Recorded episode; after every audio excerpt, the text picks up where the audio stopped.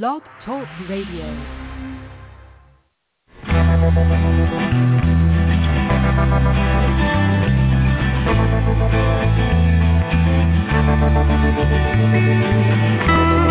stroll through the pictures,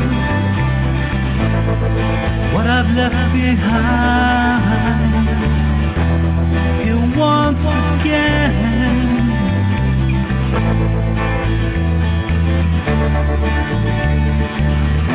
I'm locked up in memories. They all intertwine. The memories in in my mind. I know tomorrow, cause that dawn will come. You will never know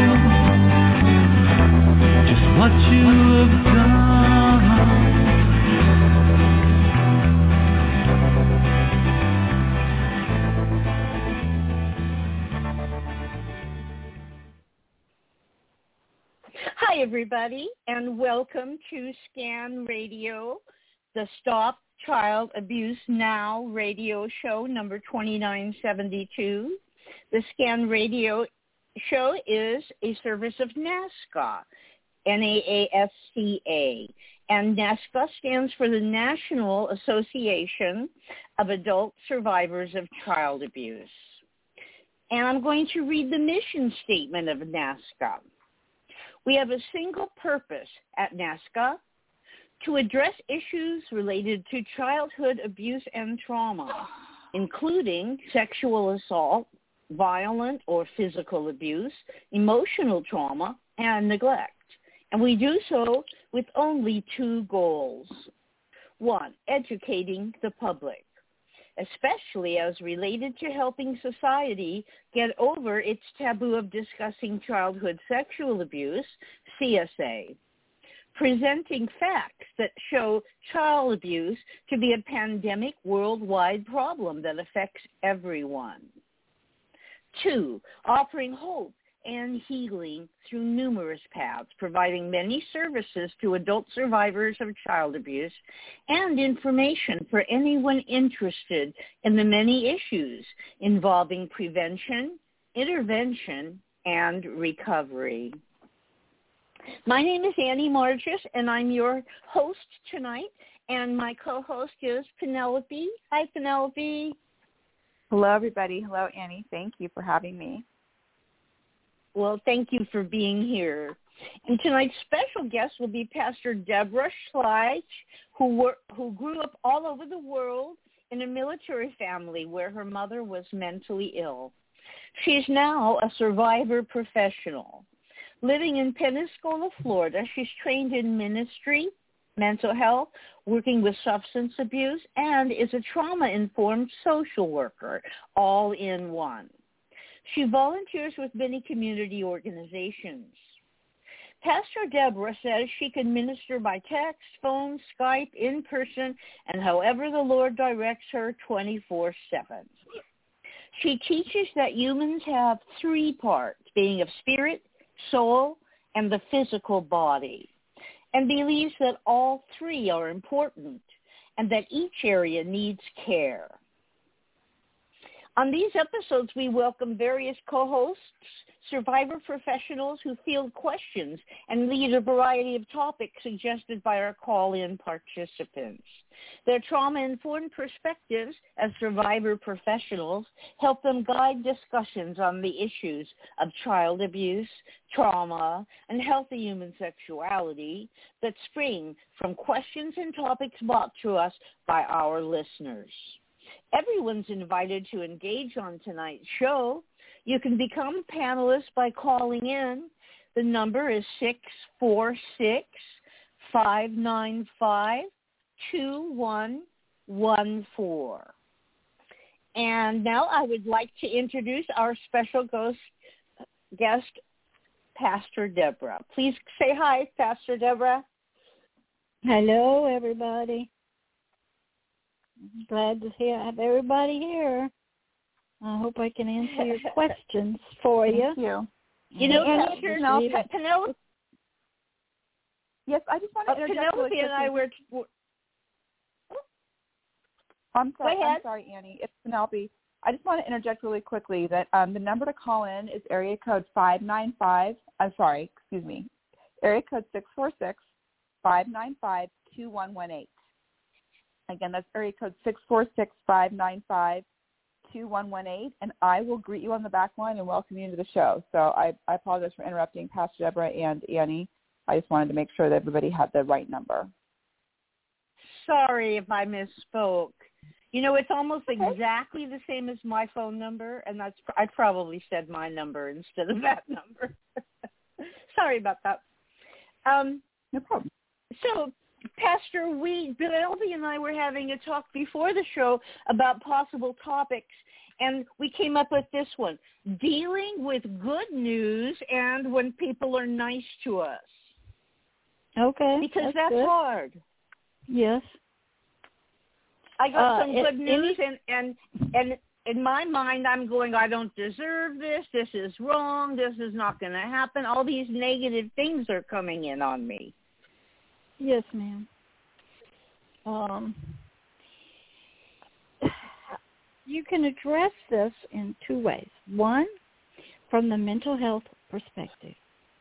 What they would tell you, Miss Annie, is you got stinking thinking. You've got some concepts and ideas, feelings about yourself, okay, that are leftovers from your childhood that got developed, formed, uh, reinforced during the sexual trauma. Then throw in some bullying and everything. And now that's sort of like seeds got planted and there's a big tree there with roots. And you were, you know, and the, the thoughts are, I don't deserve it. Um, I'm not good enough. This isn't for me. Because in your mind, you have an identity of who you are or who you believe you still are from your childhood. Now, did it happen through words from your perpetrator? Yes. Did it happen from just your own self-concept? Yes. And so in therapy, a counselor is going to uh, point that out to you. But that's not who you are anymore. And they would start saying, well, tell me some of the accomplishments that you have done. Did you finish high school? Yes, well, that's a good thing. And they might sit there and have you hug yourself, give yourself a party for finishing high school. Uh, did you get a job? Yes, that's a good thing. And they would start helping you to appreciate good things and help you to learn how to accept that. Okay, that would be the goal of the therapist. They might have you keep a journal. And they would say, well, why do you feel that? And you probably go, I don't know. I just feel I don't deserve that good news.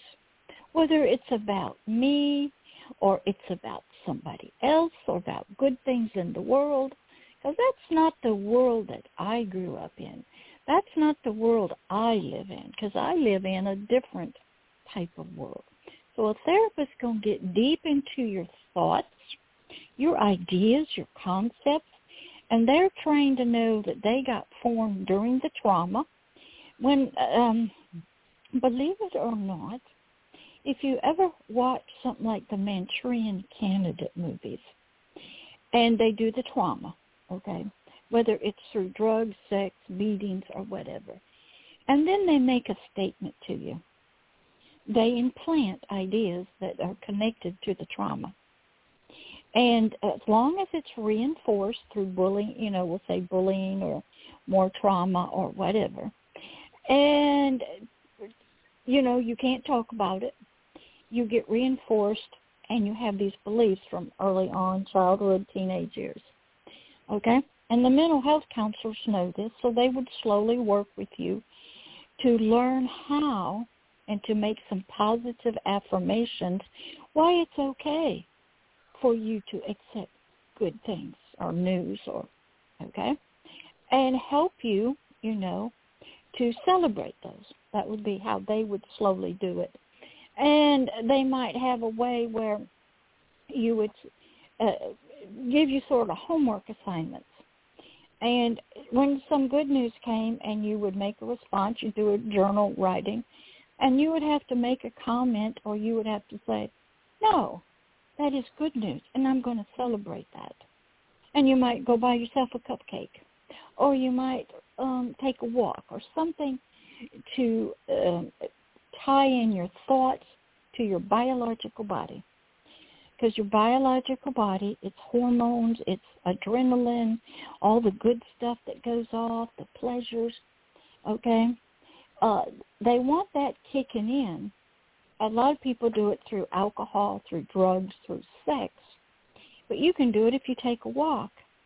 And, okay, spiritually it would be different. You might find some scriptures and you might repeat them. You might take a walk and sing a song that makes you feel good. You might put on some music. Music actually changes the biological brain, which changes your neurochemicals.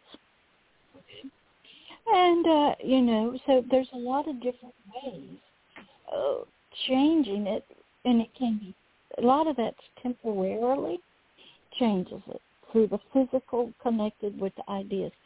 But what you slowly have to learn is I am not, somebody has to help you say, I am worthy. I'm not that child that was abused anymore.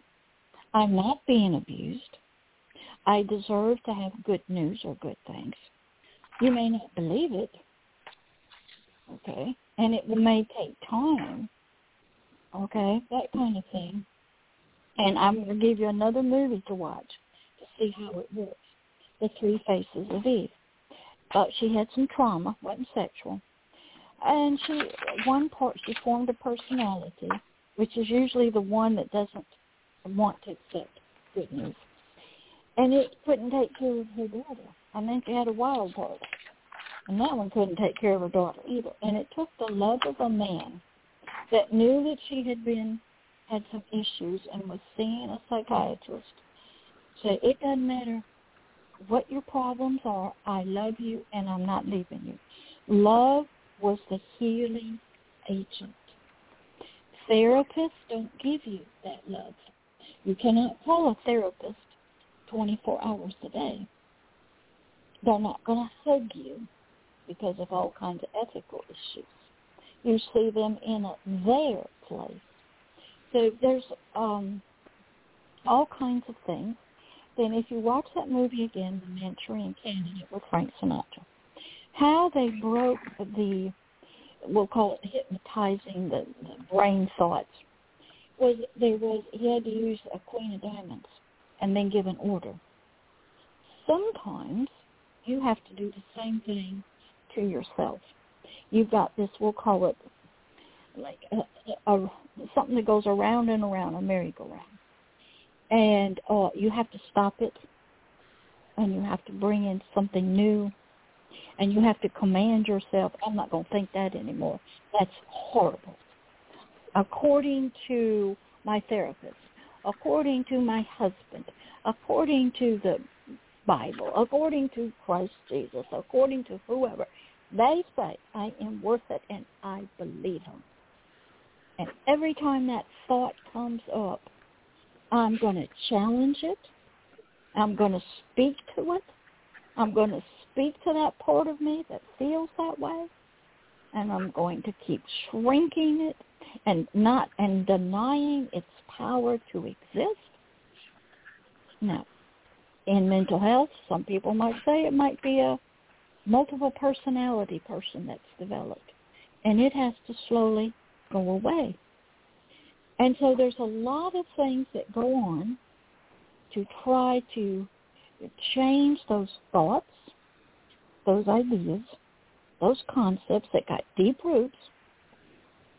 We used to do things uh, in deliverance work. I did a lot of that, where we would dig up the roots of a tree we would cut the tree down. You know, we're slinging our hands in a session because we were trying to show this person we can dig this up out of you, and we can plant new seeds. And then we would speak blessings over them to replace that. And we didn't ask them a lot of questions. We just had to know that this bad stuff was there. And we had to counteract it with the opposite, good things. And sometimes what we would do is also get them to say, I choose to bless myself. I choose to accept happiness. I choose. And I've done that with uh, even suicide patients. I make them go, yes, I want to live. And I take it from there. Through prayer, that's the spiritual part. Some people need to say, I don't want to think that way anymore. I don't want to give it. It's had enough of my life. And you kind of draw the line in the sand about it. Then the battles begin inside of you, internal fights, internal dialogues, uh, to beat back, sort of, weaken those ideas. And you have to have those ideas replaced, we'll say with positive ones, with the permission by maybe an authority figure to accept good news. And I'll stop there and let you guys ask any questions. Thank you. That was so informative. I took three pages of notes, and I feel like I feel like yeah, I can really do this because I really have been suffering with this. I'm not worthy stuff, and now I have some real directions about what I can do to stop that. Okay. Stop the merry-go-round. I love it. Okay. I started to make Well, a you- list of things. Okay. Uh, go ahead. Um, and like I said, you can take the mental health approach, and there's probably many different way. Basically, you're reprogramming your thoughts. You're you're weakening some that have been planted there from people or things through experience. Okay, and they're deep, and they got deep roots. And um, also in mental health, if you are trained in multiple personalities, you probably have a personality there that that is what they're to do. A great movie to watch to help you with that is Sybil. Okay? And Mm. in mental health, we know part of you is still that child. We call it the inner child. And they're still holding on to all those feelings. Well, where's that child? You, you don't want to kill that child. But, you know, and they don't want good things to come in. So you have battles, internal battles going on. Now, spirituality-wise, Christian-wise, you'll find this happening with David, King David of Israel. Uh, when his family was coming after him to kill him, you know, bad things, his soul would get so downcast and depressed. And they're coming, the lions come up. And his spirit would have to talk to his soul and say, soul, why are you so downcast today? Let's go together, soul. This is in himself. To the presence of the Lord and dance and sing and say the good things that he says about us. Let's, I'm going to help you get out of your slump, your depression. Because the family's coming after us. It ain't nice. So spirituality recognizes there's those two parts. And your spirit has to help the soul. I do that all the time life happens. And I say, soul, we ain't going to sit in this darkness. We ain't going to sit here and think that. We ain't going to believe it. We're going to the presence of God. We're going to go and be in his joy. We're going to remember scriptures, blah, blah, blah. Now, that's a different. Mental health counseling does the same thing. They get you to think on other things. Okay? Now, I've had, in sexual abuse, typically what happens is when the abuse is occurring, your spirit leaves your body. You have an out-of-body experience. But you you are capable, your soul and spirit are capable, just like you'll see in the three faces of Eve, creating a part, a program, a person to take the abuse. And they're there. And they pop up and pop down and pop up. And a well-trained therapist, uh, not all of them are know about mental uh, personalities and stuff. It's called, I think, dissociative identity. You disassociate. And uh, so you'll have another part of you that that really that's a person. It's usually a child believes what it believes, and when that good news comes, it does not believe it because it's not supposed to have it. And what happens is the fear from that child, or that it's so tremendous, uh, any good news, okay, that it frightens them, and they have to beat it back, and they have to uh, sort of come to the surface and uh, sort of remind everybody, uh, I'm in charge, and this is how we are, and this is what we're going to think. It's all internal work that somebody has to. You have to be willing to do it, and you have to be with people who are knowledgeable. Most of your average mental health counselors, they understand you've got some what they'd say stinking thinking. Your thinking's not right. You deserve to have good news. Okay. And they would help you through many different uh, exercises, journaling, therapy sessions, maybe hypnosis or biofeedback or something. And they would try to help you to realign your thoughts and realign, evaluate. Yes, they might call it affirmative something, and you would speak words of affirmation to yourself. And you would speak, you know, maybe you'd have a list of things that when those thoughts come, you pull it out and you say, uh, I ain't going to listen to that. This is what we're going to listen to. And you say, I am worthy of good news. I enjoy good news. Okay, you'd have certain things that you would say out loud and into yourself, and you would sort of beat back a challenge within yourself the other thoughts. Okay, I be quiet. You guys can Thank you so much. Thank you so much. And let me see if any of our, our uh, panelists would like to ask you a question or respond to some of the ideas you've, you've, you've stated. Mm-hmm. Penelope, would you like to participate? I would, and I did have a question for you, um, Pastor Deborah. So I'm also wondering, though, that in, for example, you know, we're talking about being at the receiving end of someone else's kindness, you know, receiving an act of kindness from someone else when mm-hmm. you're in uh, having a rough time. For example, my husband is ill, so I've had friends bringing over meals, and mm-hmm. it's so humbling. It's also, it, and it is. I am a little uncomfortable with it, and I've heard everything you've said. But for me, you know, my own father had, you know, multiple surgeries on hip replacements and knee replacements, and I think he had seven or eight surgeries um, during my lifetime, and so um, I don't remember if anybody. I don't remember anybody bringing over a meal, um, and I never remember any, either my parents bringing anybody else that had been infirmed or ill a meal. So I like to bring, you know, and I started doing this during my healing process. If I had a friend having surgery, you know, I'd bring a lasagna to her house because that's something that I never um, experienced in my own childhood um, and something I never saw my parents doing. And I almost wanted to rewrite that story. And so I'm wondering too if there's just a part of it that is there is there you know maybe you know if you look at you know there is there a part of me whether it's a personality or a part of me that wants to you know raise this little girl within me in a different way and mm-hmm. wants to mm-hmm. be the one mm-hmm. to give the nurture. Yeah. So that's my question. Yes. Um, typically, when somebody's been abused or traumatized in childhood, our brains, our souls, and our spirits are very capable. We're going to get through it. Somebody that's tough, that whatever we need to do, that's what happens. It happens automatically. It's a defense mechanism by God the Creator to help you.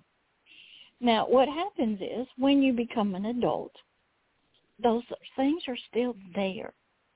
And uh, what happens if you watch the movie The Three Faces of Eve, and uh, she actually has what you would call the two, I think it's Eve white and Eve black, they disappear. When love started coming in and Jane got created, they knew they were dying. And what happened is the system they weren't needed anymore. And uh, they, it's, it's such a powerful movie, true story too. And um because Jane Black was the wild one, and uh, Jane White was the docile, depressed one. And neither one of them uh, could remember their childhood much, who their teachers were. And uh, you know, she just kind of put her head down. And I've had, I've been, I this is when I started in the spiritual world helping people. I got thrown in with hardcore stuff like this. You had to learn how to just watch an eye blink, and the personality would change. It would be that fast. And, uh, you know, but they're the same body. But how in spirituality, how you did healing uh, is different than how mental health does it. Mental health calls it integration, where we're going to get you to become aware of all those little children in there and those different parts of you, and we're going to figure out, we're going to do some mapping, they call it. We're going to figure out who's holding the anger, uh, how many are, what ages are they? Who's the one that uh, drives the car? Who's the one that does that? And so between the psychologist, usually not a regular health counselor, but the masters are not trained, uh, we learn all the different children that are in there. And they're in groups of families, and there's boys and there's girls. And then what they usually do is deprogramming, and they usually do it through hypnosis, where they go uh, deep into your subconscious and uh, they sort of wipe out some of the kids. They integrate them if you, uh, and they all then have all the, they're still there, but you're not split up anymore. Everybody has the memories. They have all the stuff. Everybody is, is just one. They're, they're all back together again, and they call that healing. In spirituality, God's way is he actually takes the children away to be with him. And he heals them. Because he's the healer. So it's a little different, you know, and I've, I've, I've seen it happen both ways. And uh, the mental health community talks about, you know, this might take six or seven years to everybody to figure out who's hold, who's holding the anger and how many are in there and you know you might have some that just suck their thumb and some that do this and some that do that and stuff. And so we want everybody together, and we want everybody to have all the memories of everything. And uh, if you notice, if you watch the movie Sybil with Sally Field, she would change a lot, and some would have memories, and some would be, that ain't me. Vanessa, she wasn't, I never had that happen to me. That's not me. Nope. Then you have ones that will go to the therapist and try to help the, the system, but the system is there to protect itself. And this one girl who was living with me, uh, she, they said at church she had multiple personalities, so uh, she went and got it from a psych tested by a psychologist, and he just said she had post-traumatic stress disorder. Okay, because and I asked her, I said, well, didn't you tell them about all your different personalities?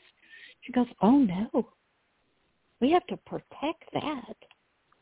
That's how we live and survive. Okay? And so one of them just goes to the doctor and answers all the questions right and nothing changes. I, I got thrown into that. And then God said, I, I, I'll show you how it works. It won't take six or seven years. So it took prayer.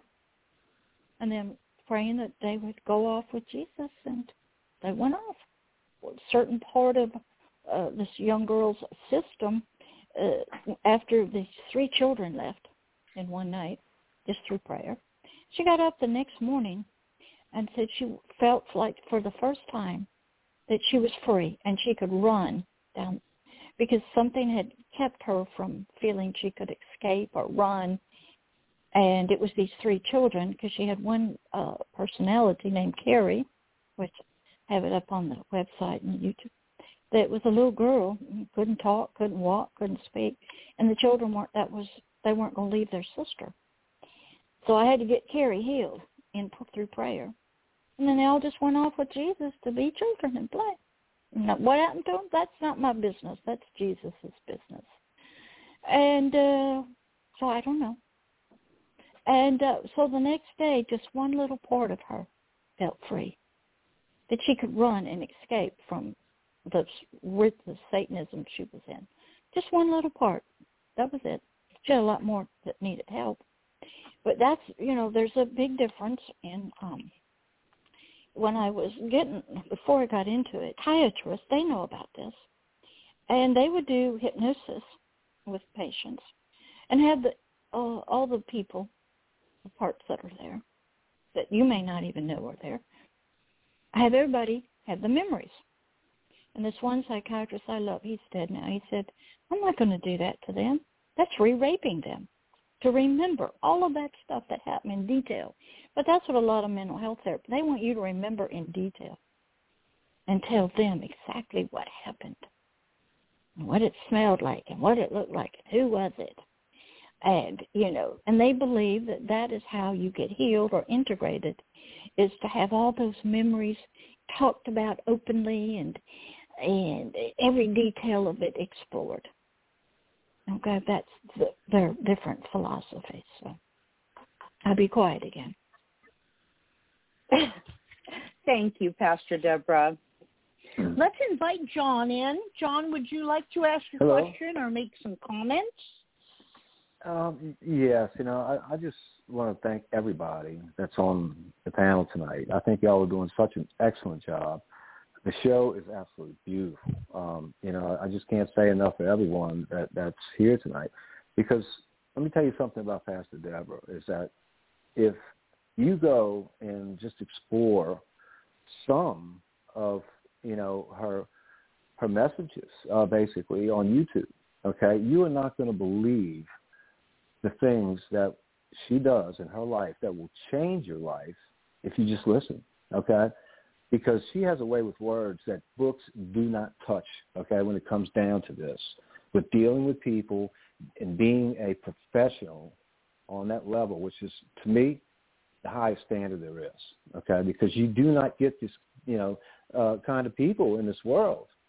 So, you know, Pastor Deborah, I just can't thank you enough for, for what you do. Um, you know, I think people need to really, really realize the things that you do in life, and, and I'm, I'm so happy to know you as a friend. And uh, always, I mean, always recommend, uh, you know, people to you. Okay, so uh, and, you know, I, I do want to tell you a quick story. Also, uh, it's short, it's a little sad, but it's also happy. And and actually, why I'm saying this is because before I tell you who he is, I want to tell you what he did. Okay, uh, as a very young man, uh, and before I tell you what he is, he had a girlfriend. Okay, uh, they actually had a baby. Okay, then there was an accident, and the baby passed away very young. Um, I'm talking like three months. Okay, and he was a, a, a survivor. Okay, now let me tell you something. You're talking about somebody that is a total emotional wreck that they are at the end of their rope, period. Okay, now this happened a while back. I'm talking years ago, probably before COVID, okay? And the reason why I'm telling you the story is because it's right there by you. It's in Milton. You're familiar with Milton, aren't you? Who me? Yeah, Pastor Deborah. You know where Yeah, Milton's I'm at. Milton, Florida. Uh huh. Okay. Yeah. Okay. Well, this is where this was happening. Okay. Well, he's a very young man. Let me tell you something. Uh, he basically after this they broke up. Okay. You know, of course, the baby passed away. Then COVID hit. That was the time.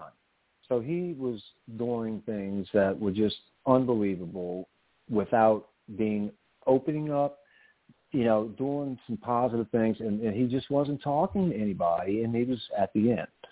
Well, you know, I'm gonna tell you that when you mentioned earlier about music, okay, uh, this is exactly what happened.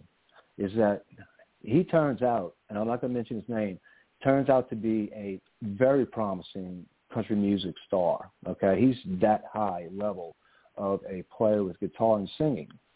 Uh, so when he reached out to me, okay, that was the common ground that basically we had together that allowed me, okay, to get him to open up, you know, and that's what it took. It, it took common ground and it took experience in dealing with this kind of trauma when somebody has been really emotionally shocked, okay, and they don't know where to go anymore, where to turn. It's you know, and, and they're so young is that you need somebody with experience to know how to deal with any situation. Okay? Well, the moral of the story here is is that you know when you find common ground with someone and like music, a perfect example. would happen. Things can change. Okay, and what happened is now he he's he's uh, they're expecting uh, he has another situation, but now uh, six or seven months along, and he's got so much work. He's he's he's overwhelmed. You know, he's happy. Okay, so you know with, with you talking about experience, you hit the, the the nail on the head of you know having to deal with different people around the world. Okay, is that that's what you do so good, Pastor, is that you do know, know how to, you know, get into somebody's soul in their mind, you know, and help them out through the worst times ever. And you change lives every single day. So that's all I have to say. But uh, I want to thank you for what you do. Well, I Thank you, appreciate John. that. I think what You're happens welcome. for most of us even in our early childhood, uh, for me, it was always wanted, always loved some of the strangest people, people in wheelchairs who were deformed or in car accidents. And I grew up in the military, so we were around people from all over nations, different colors of their skin, and we just loved them. So I wanted to help people. And boy, did my family need help. But I couldn't help them, and most of us can't. So I went the way of the world, psychology.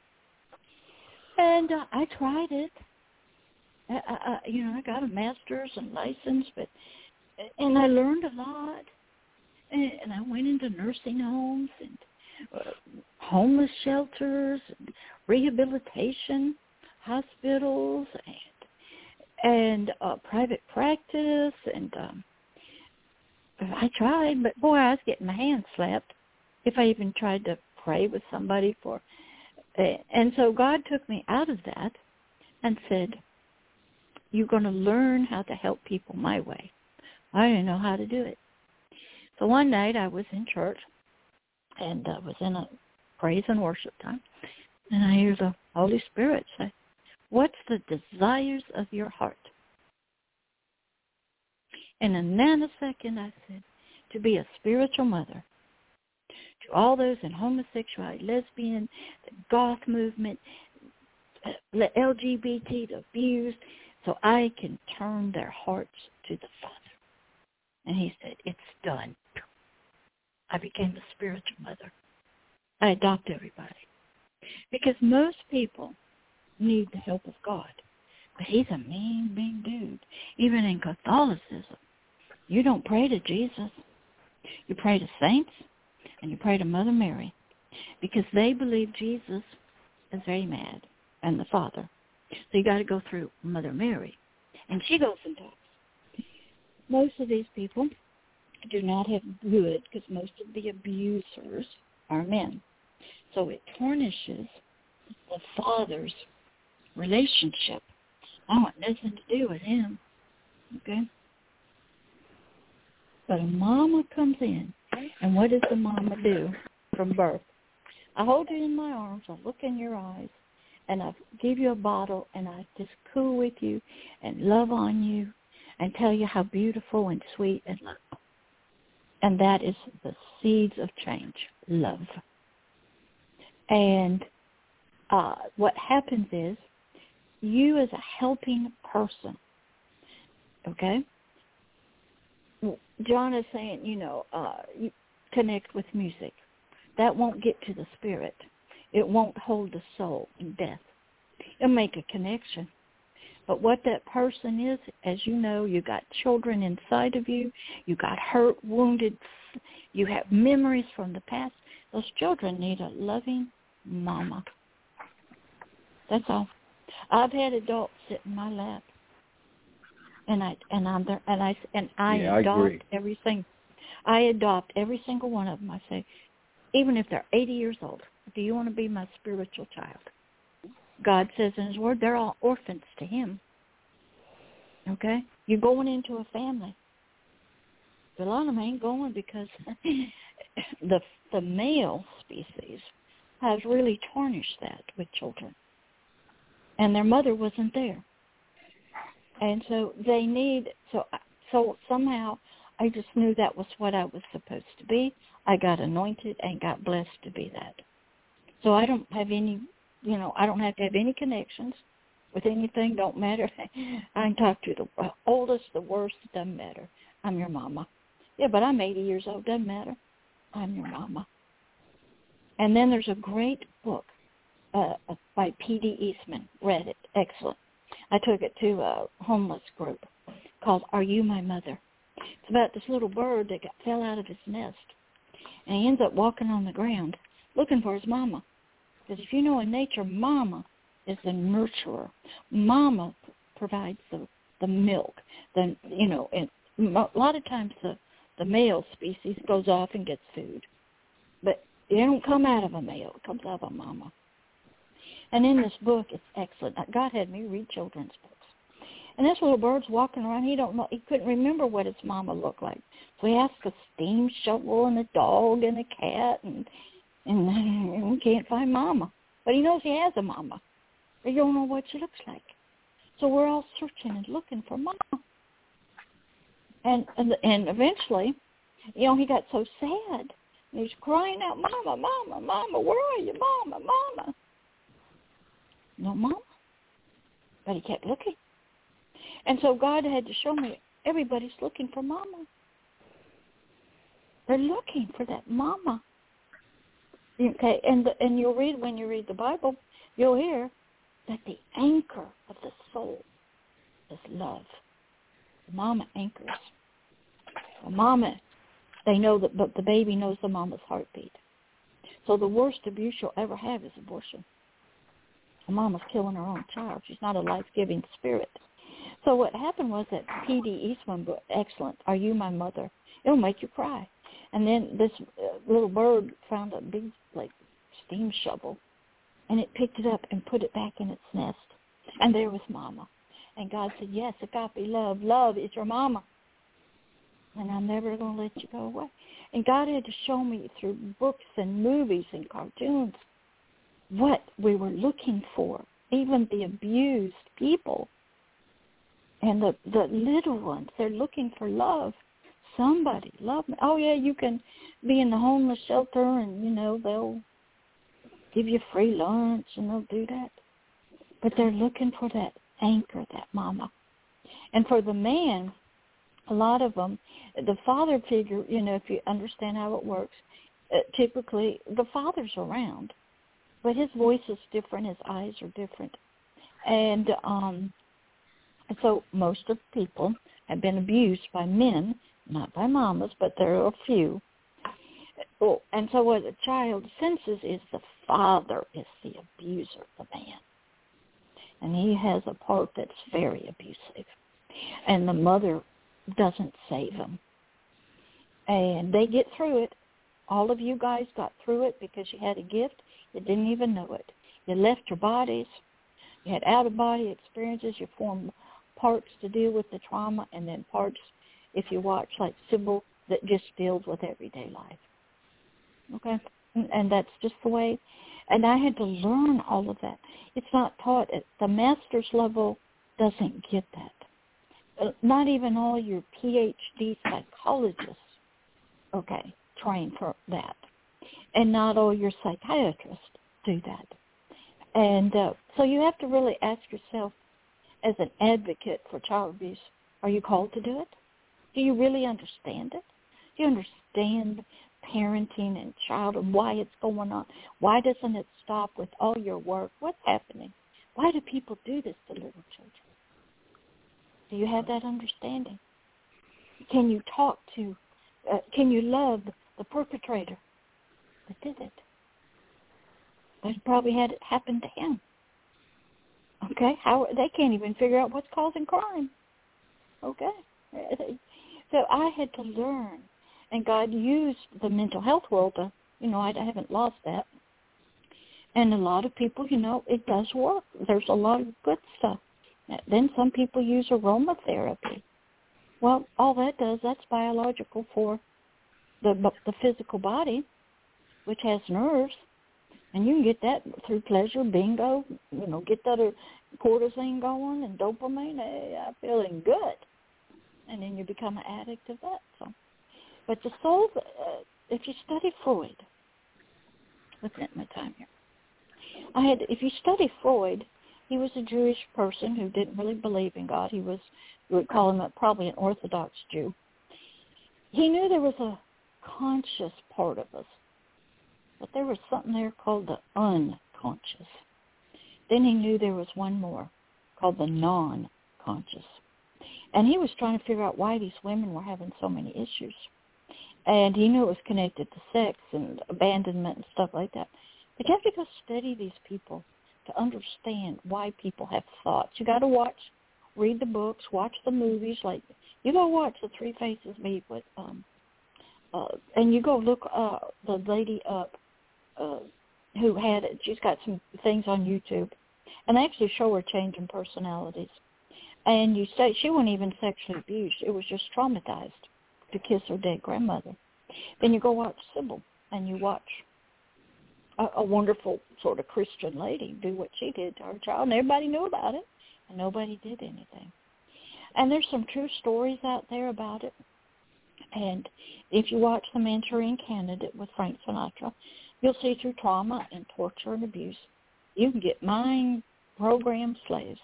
Then if you understand, some of you may have been a part of CIA, ultra mind control programs, and you don't even know it because they did that with prisoners. They did LSD. There was a wonderful movie um, called "Why Men Stare at Goats," trying to stare at goats to kill. They were, CIA was trying to develop uh, different kinds of um, soldiers. Then you have to go study called psychic roamers.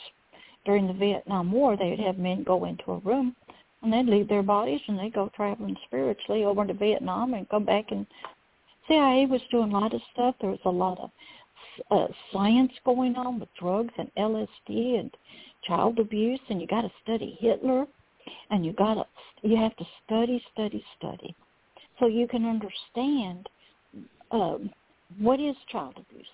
Okay, what's going on biologically?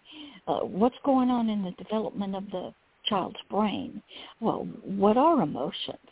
what attachments have been dislodged and what is the normal child development supposed to happen okay and then you have to understand hopelessness and suicide and um all of that then you can really get a picture of it but you'll find out most of the community you know we got a suicide prevention thing down here and they want research with numbers and stuff like that and they're doing, you know, good work. I just don't fit with them, but you know, so uh having what was that other part, Annie, that you had a I think a two part question, something about that you know, the thought that you wanted to ask. Yes. Yes, I do. Let me turn back to that page. Um, the first part was the good news. Uh, Dealing What's with good news? news? Yeah, what if you get good news? And the second, what do you do when people are nice to you? Okay. How do you react Well, to that? Well, you're going to react um, probably uh, based on your conditioning. And if you understand, if you study Freud, you'll understand psychological conditioning, and you have to understand where those concepts. Why do you feel that way? Okay. Or, or and you Mhm. study the trauma of abuse, and people have studied it, and like a lot of times, you know, when they they have our body is able to uh, make connections. Let's say uh, the perpetrator wore a cologne or a perfume. That gets connected in your brain, in the memory. You smell that perfume and stuff, the memory comes back because they're interconnected uh, biological. I just watched some lady on YouTube. She's a, I don't know, she was just talking about how the memories get uh, trapped in your body through the vagus nerve, which goes from the brain all the way down most of the body, and it's and it stays in there. And you have to understand nervous systems and neurons and biochemical stuff. and how all of that interconnects. And then you have to study, well, I just had a thought, but why do I feel so bad? You have to understand the power of thoughts to actually change your brain chemistry. Okay? And the power of concepts and ideas.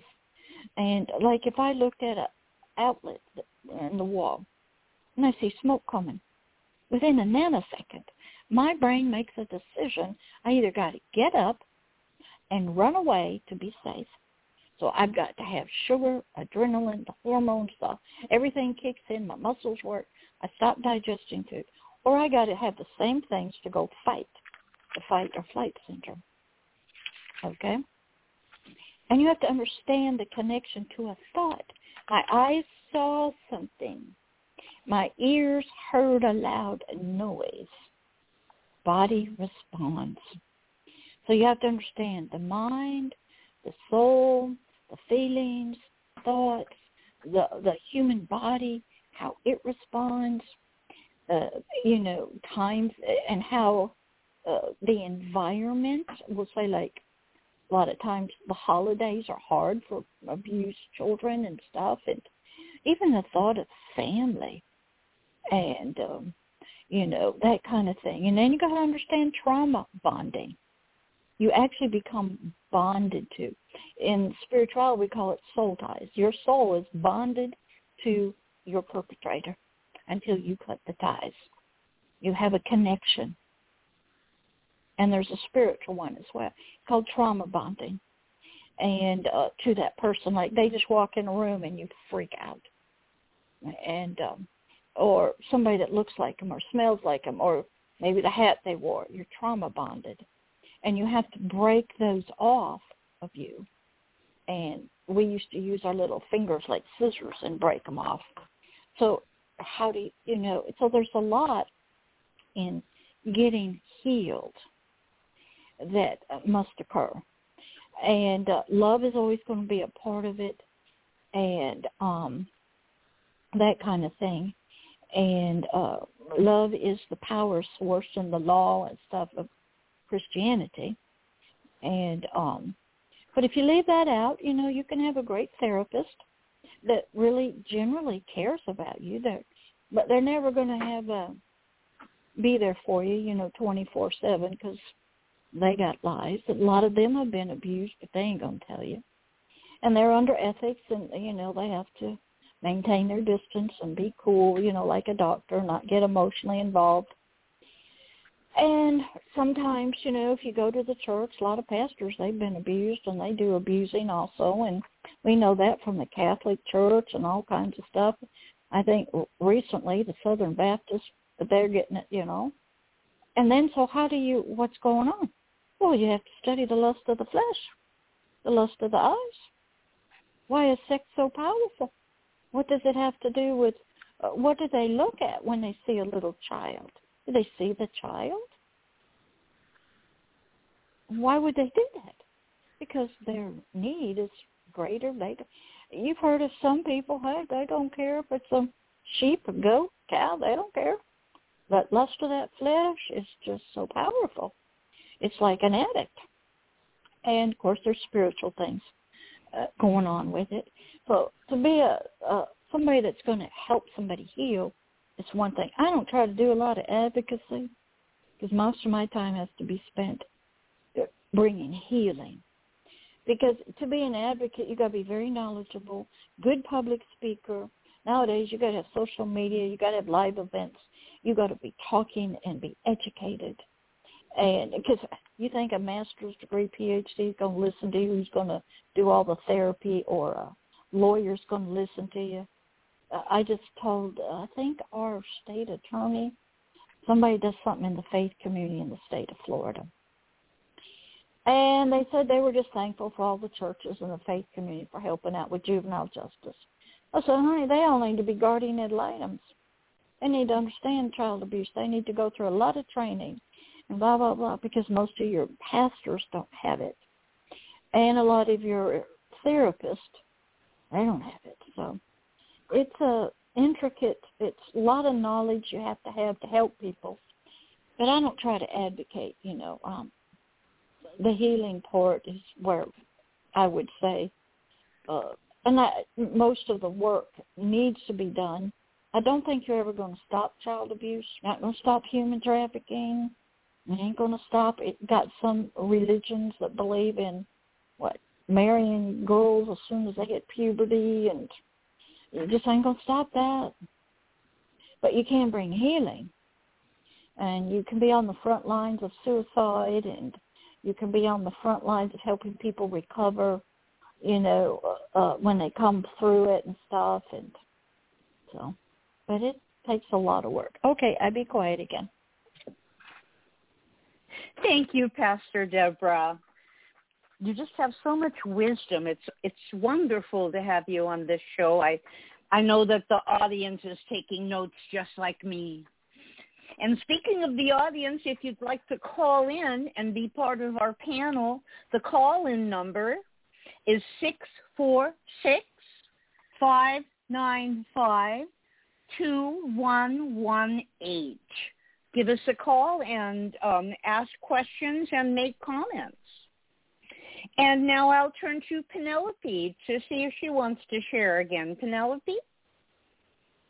Um, thank you, Annie and uh, Deborah. I um, echo both John's and Annie's um, sentiments about you and just just your plethora of knowledge, you know, body, mind, and spirit. It's just I learn so much every time um, we have you on the show, and um, I find myself thankful that we archive these shows because they're so information dense that I like to listen to them over and over. I always pick up something else that I missed, um, even as I'm listening. So um, I just wanted to make that comment. But the second thing I wanted to ask you is, you know, we were talking about dissociative identity disorder, um, and a lot of us mm-hmm. talk about in our experiences, you know, some level of dissociation. And to my understanding, there's a spectrum. But would you just, mm-hmm. I mean, if if you have dissociated in any way, how do you? I mean, how do you determine? And I know this is usually done by a, you know, qualified mental health professional. You know, how do you? I've heard. Well, I've heard some people say it took them so long to actually get diagnosed with true, mm-hmm. you know, DID. How mm-hmm. do you know if you've been misdiagnosed? How do you know if you should even pursue looking into um, if you, you know, have multiple personality disorder or multiple okay. identity disorder. All right. We all have multiple personality disorder to an extent. We're first, okay, some of us are mothers. That takes a personality. We're wives. That's another personality, different relationship. You're working in the community, another relation. It's all relational, okay? So we're mm-hmm. all able to sort of be different be different people in different uh, settings. Okay, that, so we're able to disassociate. Uh, when I'm at work, I'm not going to be a mama. Okay, to my coworkers, I'm going to be a coworker. Mm-hmm. Okay, so our brain is capable of sort of. The Bible says in Proverbs, as you think in your mind, your heart, so you are. All right. Now, in diagnosing, it used to be multiple personalities, but they changed it. It's on the scale of post-traumatic stress syndrome. You start at zero and you go to 10. And all along there, there's different things that whether you are, they're going to diagnose you with post-traumatic stress. And it, okay, and usually it's a PhD psychologist, not a master's level person. They they're not trained in it. The we'll say on the scale of 10 on that is where your DID is. There's certain things. Typically, the DSM says you have to have distinct personalities. I don't know, three or four. I haven't looked at it in years. Uh, for over six months, and they don't know each other or something like that. And there's tests they give. They give you a depression test. There's a multi, a Minnesota multiphasic personality disorder. Something and they ask a lot of questions, and they're looking for certain answers for questions. And then they computerize it, and then there's the Beck Depression Scale, and there's anxiety. So it's probably a thorough testing. Okay, and um, so like this girl that was living with me, a primary care physician, and the church had said, "Oh, you have multiple," because she was getting some ministry and some personalities showed up. So she went to her primary care doctor and said, "Oh yeah, ask her a few questions." And uh but then something happened, and the church found out, and they go, "She has not been." Uh, no, they brought in a psychologist, and uh that was his specialty, dissociative identity and stuff. And he tested her. Yep, you got him. Okay. So then the church had to tell these ministry workers, you cannot minister to her, you cannot talk to her, you are not qualified to deal with it. Okay? Because this is now a medical, mental health issue. It's nothing spiritual. And uh, so what happens is, and there's a protocol in the, usually a PhD, they don't usually do the work, but they can. They usually do a lot of mapping and have you journaling. They're trying to uh, figure out how many are there and how many ages and who's holding the anger and who went through this, and they're trying to get an idea of all what's there. Problem is, you got some kids that don't talk. Some that just stick their thumbs. So this lady was living with me. She had one that drove to work, one that worked, one that come home and hugged a cow and suck her thumb. She had another one that pop up and she'd go out and want to do drugs and sex, and had another one that played the piano. She had another one that was a lesbian, another one that it's it's multitude okay?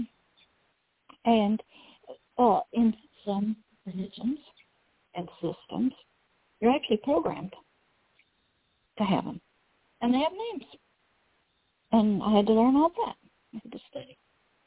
And um, so mental health work, it is seen as a disease, as a uh, defense mechanism from some kind of trauma or abuse. It's not anything bad. They don't look at it as bad or evil or anything. It's your defense mechanism when you were, you know, had bad things happening. We'll look at oh, yeah. the military soldiers. When they go to war, they disassociate. They're no longer civilians. They go kill people. And then they have to compartmentalize. Have you heard that? Okay. And they yeah. put that in a different compartment and shut the door. And you would hear that a lot about politicians. Um, I think Bill Clinton even said it. You know, he was under a lot of stress whenever he was president, and he needed relief, and he had some issues, and you know, he got impeached for him. And he said, I had to compartmentalize. I got a family over here, but that's not a part. So they, call it compartmentalizing. You put that in that compartment, close the door. And that's all done in your soul. So there's different words. So what happens in the mental health world, they go, okay, well, you don't need all those children anymore. You don't need those disassociative parts, okay, because you're not being abused anymore. So let's integrate them. And you go, well, I don't have any memory of really what happened, you know, when I was three, four, five, six. Well, if we integrate, usually it's done through hypnosis, reprogramming, and they hypnotize you and they call up that part and they learn that name and say, well, we want you to join, um, you know, and kind of become one again with the other part. And if you look at um, Sybil, uh, the her psychiatrist did that a lot. Now the one in Three Faces of Eve, they didn't do that. Jane White and Jane Black, they did. No, Eve White and Eve Black, they just sort of died, disappeared, and were gone. And Jane had come up, who she was probably supposed to be, because of the love of that man that was loved her no matter what. Jane was strong enough now, and the other two weren't needed anymore. So sometimes it's what you need, and the others get weaker, and uh, love is powerful, and um, uh, that kind of thing. And I've read a true story about a psychiatrist helping a lady. She had been horribly sexually abused. The only one in her family. She had all these parts. And as she started seeing him and her money ran out, he said, that's okay, sweetie. You're a human being and you need help. You keep calling and calling. Because I love you as a human being, one to another. And her part started, she'd go home knowing that he loved her, wasn't going to charge her any money. She didn't have any more money. And her story, I used to have to read some of the horrible stuff, you understand? I had to read mm-hmm. true stories in great detail, and um, I had to see into that world. And uh, her twins, her parts, they started dying while she's asleep, and she knew she didn't know what it was. But then she go back to the office. Didn't happen in the office. Happened at home. And I asked God. I said, "What is going on? Uh, you're healing her." I said, "Yes." Why? They didn't pray. They didn't do any scriptures. They didn't cast out any demons. He says, no. But there was an atmosphere of agape love, my kind of love, between that psychiatrist and that woman. And I work in that atmosphere. And she wanted to be healed. He wanted her to, and he loved her, and he was going to keep seeing her. That I work, and I work behind the scenes, and I learned a lot. The power of love is powerful, but you don't get that in mental health counseling. You know, it's a business. You're just a client, and as long as you got insurance for money, you know, and you only got 50 minutes, and then if you need them, you know, they're not there. You know, if you need something, go to the emergency room, and you know, so it's different, but the mental health world can help, you know, to a certain level and uh. So, uh, did that help answer your question? I got off somehow. No, it did. Thank you. Thank you very much. Yes, it did. Okay, and so if you don't know, uh, okay, just ask yourself, uh, you're an individual and you have a lot of roles in life to play. So you disassociate. You might have a grandma. You might be a sister, have a husband. Okay, housewife, volunteer in the community. That's all disassociation from you compartmentalize. Well, while I'm here, I'm a community volunteer. When you're here on NAASCA, okay, you're in a mm-hmm. personality, okay, and you're doing that. Okay, that's disassociation. That's um, you are doing what needs to be done. Okay, uh, so we're all capable of it. Being many, I like to always have the same. We are all many, but we're one. But we're one, spirit, soul, and body. Who's many? God, what is this stuff about all this multiple personalities? What is going on? How they get it? He says, hey, I am a multiple person. If I need to be a father, I'm a father. I need to be a mother, I'm a mother. I need to be the judge of the universe, I'm the judge of the universe. I need to be a righteous king, I'm a king. I have many personalities. I am one, but I'm many. And because I am that, I gave that gift to humanity. I don't know they got it, you know, but even in our sort of not knowing him state, our brains and our spirits are capable of doing it. And um, if you watch a lot of things, you'll even see that the other side, they take on different forms. That's all we're doing. We're becoming different forms of ourselves. And some of us, right, we create boys, girls. Some of us are animals. Uh, some of us, you know, we have dreams that we're birds or dinosaurs we are capable, our imagination, so you have to really study your imagination. And, you know, there's plenty of books out there to study it. And it's just the, um, like I said, mental health believes it's a defense mechanism to get through a, a horrible situation. It is. It's a gift. Free gift. Why do you leave your? Why do people have near-death experiences, or they leave their bodies when they're in the hospital. Okay? Go watch the movie Dr. Marvel. Okay, Doctor Strange. Okay, great. That's hey, a lot of other religions believe in this stuff. Okay, and the other worlds and you know, and um so I have to I've had to read and read and study and, and then go back and read about mental health. And go back and read about our ancient ancestors and the Egyptians and the Greeks and how spirituality was a big part of our lives. And what happened was uh, science came in and the age of reasoning came in and spirituality sort of went out the out the way because that's superstition now. We're doctors and we if we can't see it under a microscope, then it's not real. And so that kind of started changing things. They were still trying to fix us. And they do lobotomies on us and and they would do trepanning where they cut a hole in the top of our brain to try to release some bad fumes and they'd bleed us to get rid of bad blood and they tried all kinds of things to deal with our emotional and mental health issues and we've all seen them. It's great if you do studying and read books about the history of treating mental illness and things like that.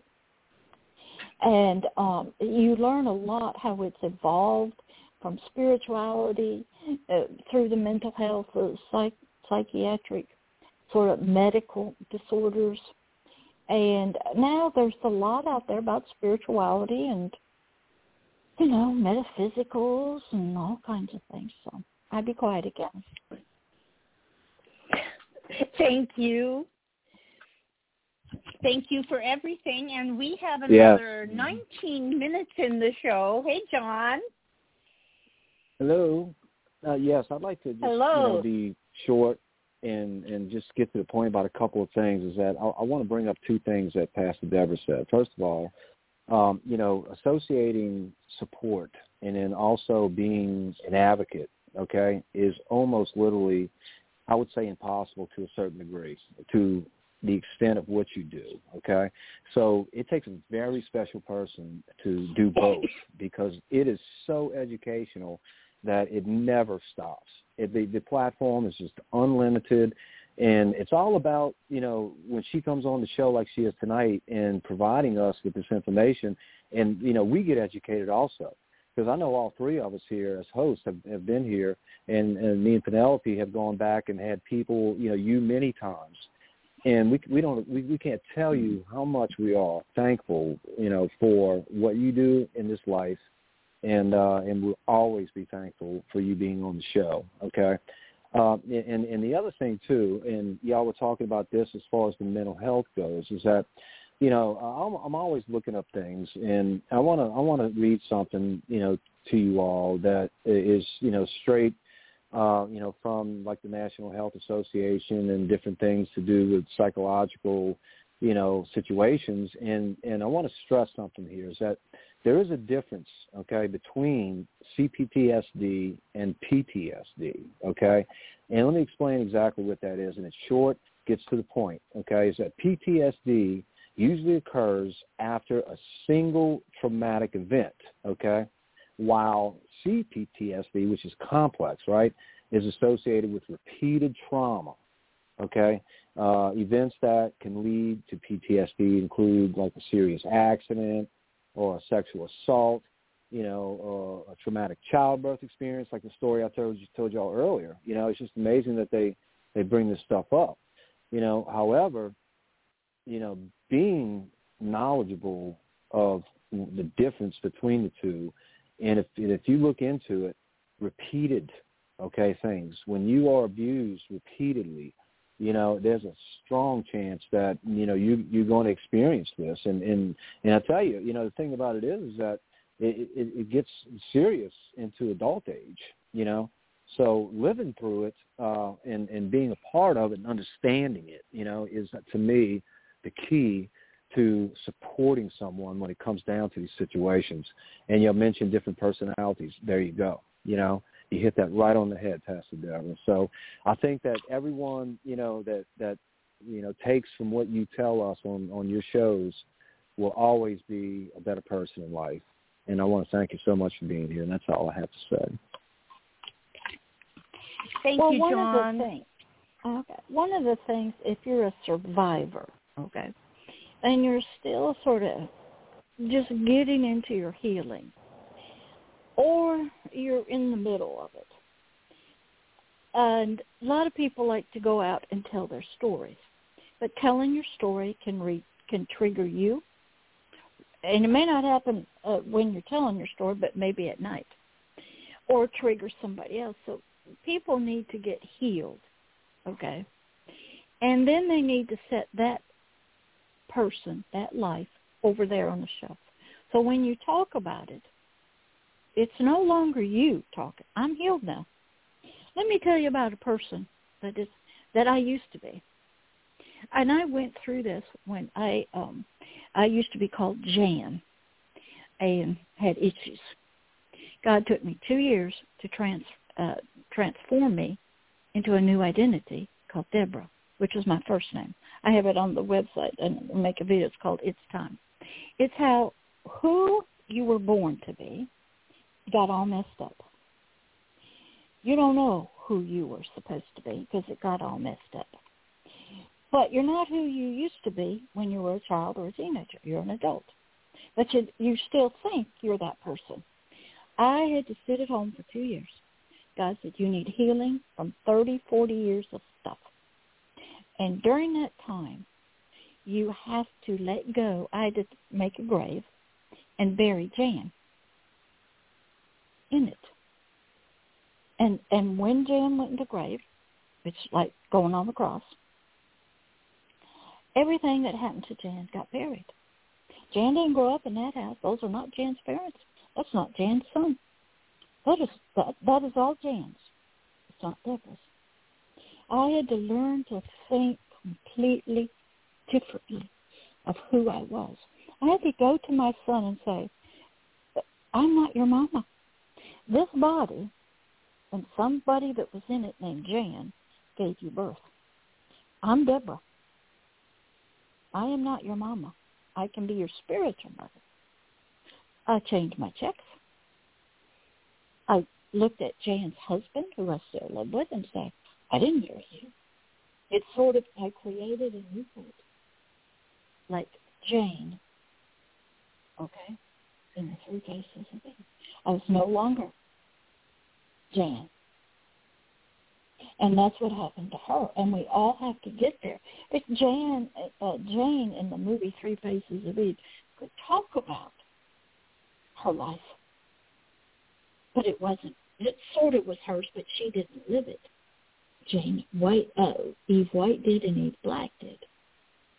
And Eve Black, sure, she was a, something else. But Jane had never done any of that. And so you have to get to the point where the old you that had bad things happen, it's got all these issues. You bury it, you put it in a tomb, and you let it go. I had to learn how to talk differently. I had to learn to see people from Jan's past and not go up to them saying, hey, you remember me? I used to live her. Because then I would have brought Jan back up myself. I had to look at people and say, I don't know who, I, I'm sorry, but I'd look at my Jan's husband and go, I didn't marry you. Jan did. But I, Deborah, this new creature in Christ that died, the old me died on a cross. The new me is not married to you. Now, I didn't tell him that, but I have to think that. And I get tested on it. Because the enemy would love for me to bring Jan back alive. With all the emotions, all the hurts, all the wounds. And he'd run havoc. And so there was a lot of inner work. And I'm just telling about me. I didn't live with that stuff. God says, you died on the cross with me. You're a new creature in Christ. None of that ever happened to you. None of it. You're born again. You're brand new. You never were abused. None of that happened. It happened to the old you. And you have to eventually get so distant from it that you can talk about it, but you don't relive it. You're talking about that old you. Now that's spirituality, um, sort of.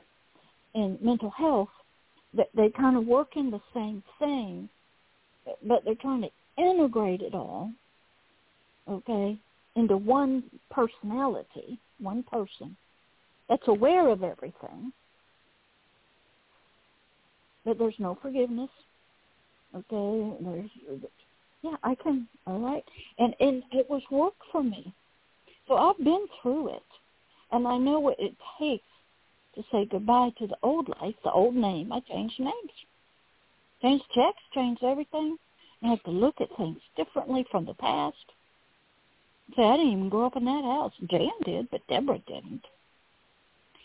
And I because God was trying to show me how it worked in the Word and how I needed to line up with it and not continue to live hurt, wounded, you know. But it took me two years to do the transition. Two years, hard work. And um, I was dedicated to it, and it happened, and um, that kind of thing.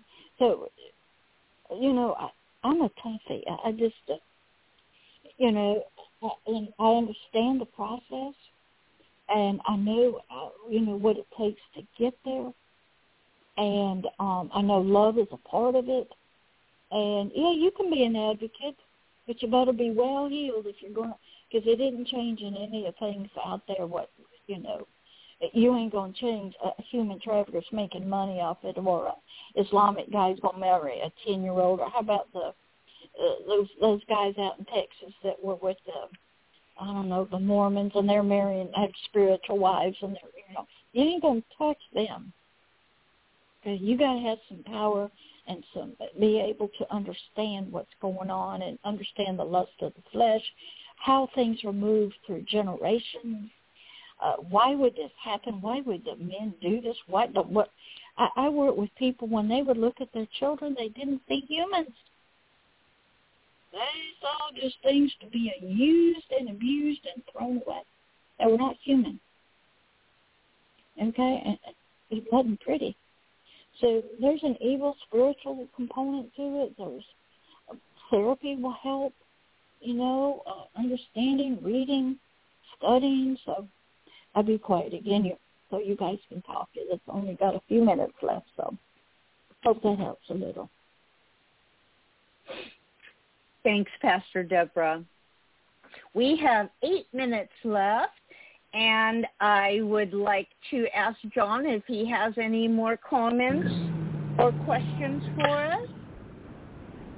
Um, no, not really. I, I just, you know, just want to stress though that you know Pastor Deborah has so much information available, uh, you know, on on so many levels, especially on Facebook. You know, and I would encourage anyone and everyone, and I hope that Pastor Deborah can tell us a little bit more about that you know, how to get in touch with you, how to find all of this stuff, you know. So uh, can you do that? Do that for yeah. us, please. I don't have a Facebook. I don't do Facebook because of well, you, uh, the, I'm on YouTube. YouTube. YouTube. Yeah, yeah that's what I meant. I'm sorry if I said Facebook. It's, it's called the Hidden Kingdoms, and like videos. There's a lot of different ones, and they go very slow.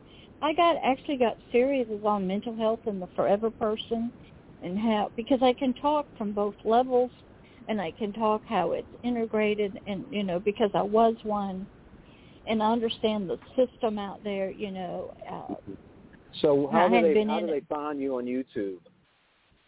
You just type in the Hidden Kingdoms okay. channel that's it or the Hidden Kingdoms Pastor and I have a website. It's www.agape here and all the videos are on it. There are also audio podcasts out to free audio places like uh, through Apple and stuff and apps because I I do everything for free. Because what I, I I've learned is long after I'm gone I'm 70 you know I, I've got to about 120 to do. Then I may go longer? I'm not sure yet. But once I'm gone uh the videos will stay with YouTube. They can go to Mars. They can go in the spaceship yes. to the colonies. And you have to and you know you can teach and you can go slow and you can uh you'll still be um you know giving uh your counsel. And um I, I've tried all sorts of formats. I've been in the sure. community. Well, thank you so much the, you know. Thank you yeah. Uh, for, for, for okay. letting us know I know that we're probably getting close to out of time. We might even be over. Yeah, now, I think but, we got about you know, six minutes left. okay. We, we we could do so much on these shows, but thank you so much, Pastor. Okay. Okay. Thanks, John. Let me turn to Penelope. Do you have any last uh, comments or questions? We have five minutes left.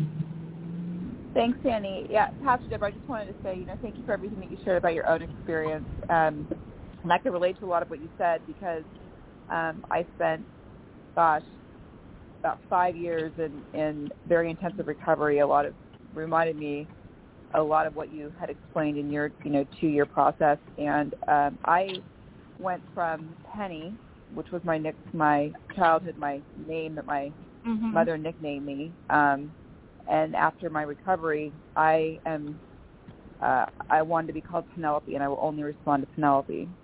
Um, Mhm. So the same thing. I, I dropped the penny. Um, I felt like she, you know, I buried her, um, and I grew up into who I was supposed to be. Mhm. Um, and um, that also might explain where I, I cannot step foot into my childhood home, um, where my mother still lives. And I Well, think well that listen what you what- just okay. Listen what you just said.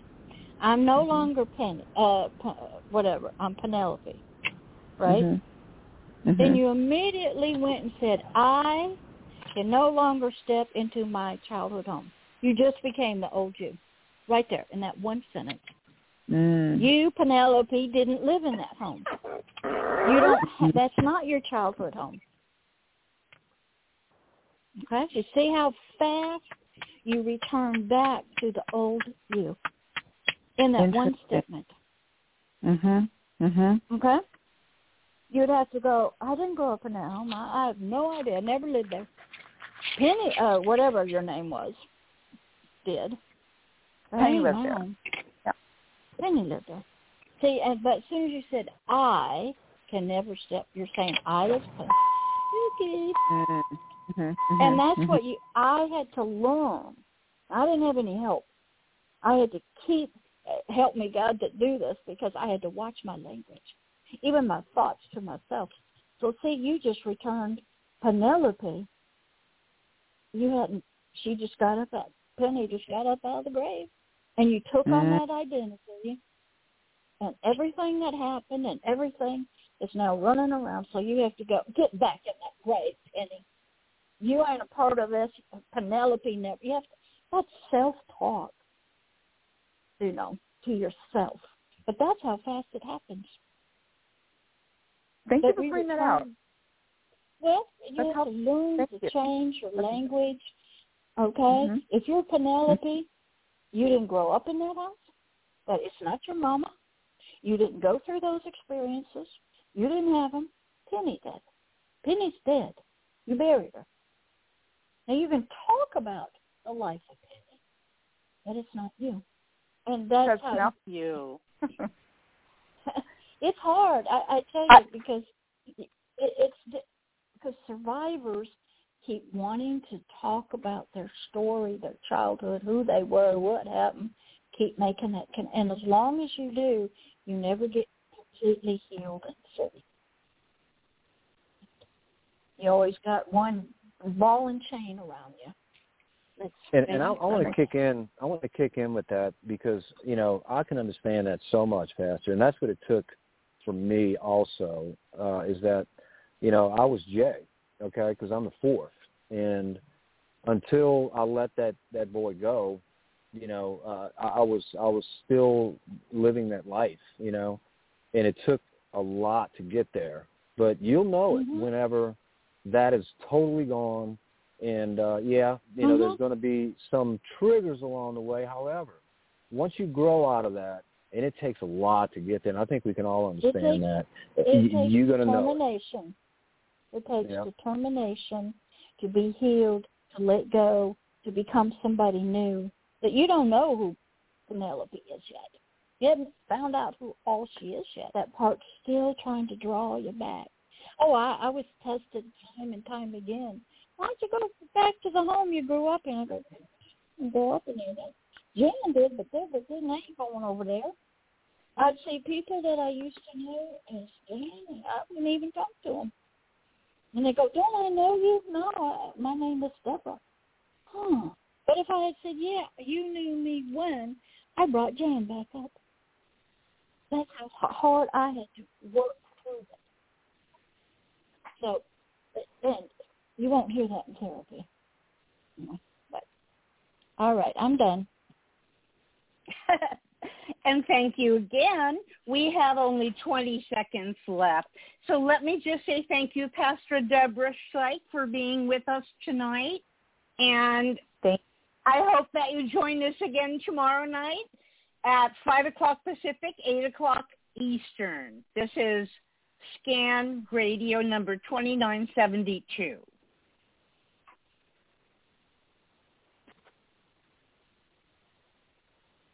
Good night everybody Good night.